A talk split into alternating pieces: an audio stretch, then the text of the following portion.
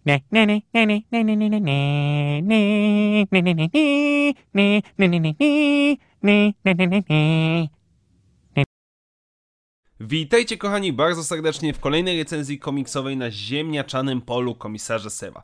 I dziś, jako że w poprzedniej recenzji zajmowaliśmy się drugą fazą The High Republic w postaci pierwszego zeszytu miniserii komiksowej The Blade, dziś zajmujemy się, kontynuujemy ten okres czasowy i zajmujemy się trzecim zeszytem serii komiksowej, głównej serii, czyli The High Republic, która to, który to zeszyt będzie skupiał się na postaci naszego, e, jak go nazywam, kosmicznego elfa Łotrzyka, czyli Teja Sireka, ponieważ tak jak w poprzednim zeszycie, nasza trójka głównych bohaterów przybyła do świątyni Guardians of the Wills.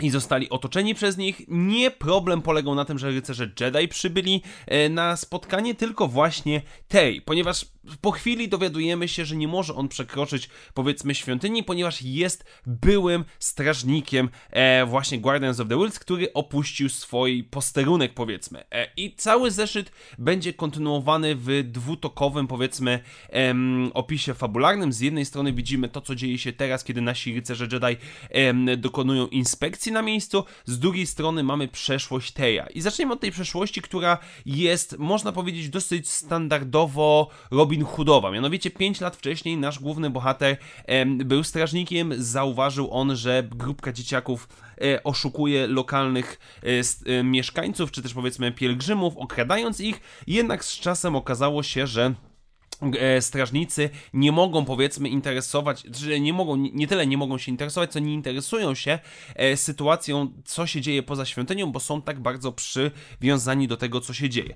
No ale sam tej widać, że nie, nie pasuje mu to za bardzo i zauważa, że banda tych dzieciaków jest tak naprawdę kontrolowana przez e, jakiegoś lokalnego przestępcę, no ale nie może nic z tym zrobić. Do momentu tragicznego, kiedy robot, który, doty, który powiedzmy towarzyszy dzieciakom, e, a którego widzimy, że w obecnej sytuacji używa właśnie tej, dowiaduje, przekazuje mu informacje i zaprowadza go na miejsce, gdzie znajduje on grupę ogłuszonych, uszkodzonych, czy też powiedzmy zabitych dzieciaków, które po prostu zostały mm, zmasakrowane jako luźne, powiedzmy, wątki w jakiejś tam aferze gangsterskiej. No i tej nie wytrzymuje tego i postanawia wymierzyć sprawiedliwość, zabijając, powiedzmy, mafioza który zajmował się dzieciakami, co jednocześnie kończy jego przygodę jako Guardian of the Wills.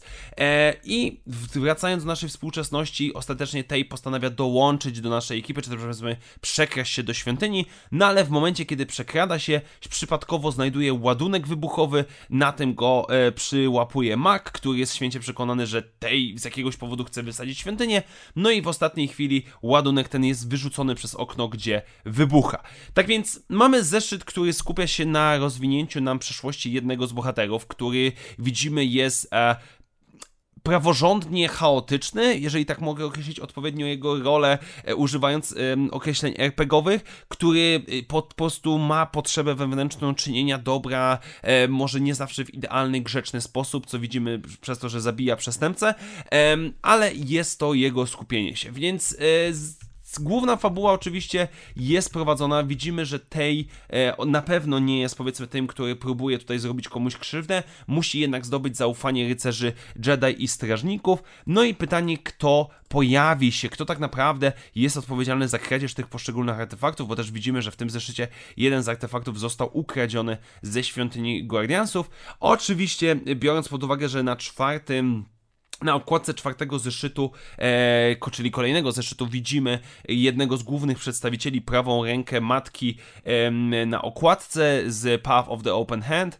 Em, no to zakładam, że oni tutaj będą coraz bardziej mieszać i oni będą bardziej pojawiać się nam w tej serii komiksowej. Tak więc dostajemy zeszyt, który jest nie tyle zbędny, co powiedziałbym po prostu obowiązkowym punktem, który ma nam przedstawić bohatera i, i powiedzmy pokazać, że nie jest on taki czarno-biały do końca, co moim zdaniem wychodzi całkiem em, solidnie i wpisuje się w to, co mi się tak bardzo podoba w tej, jak na razie w The High Republic, czyli ta Jetta i jej e, skomplikowany system społeczno-religijno-klasowy, jeżeli tak to można określić.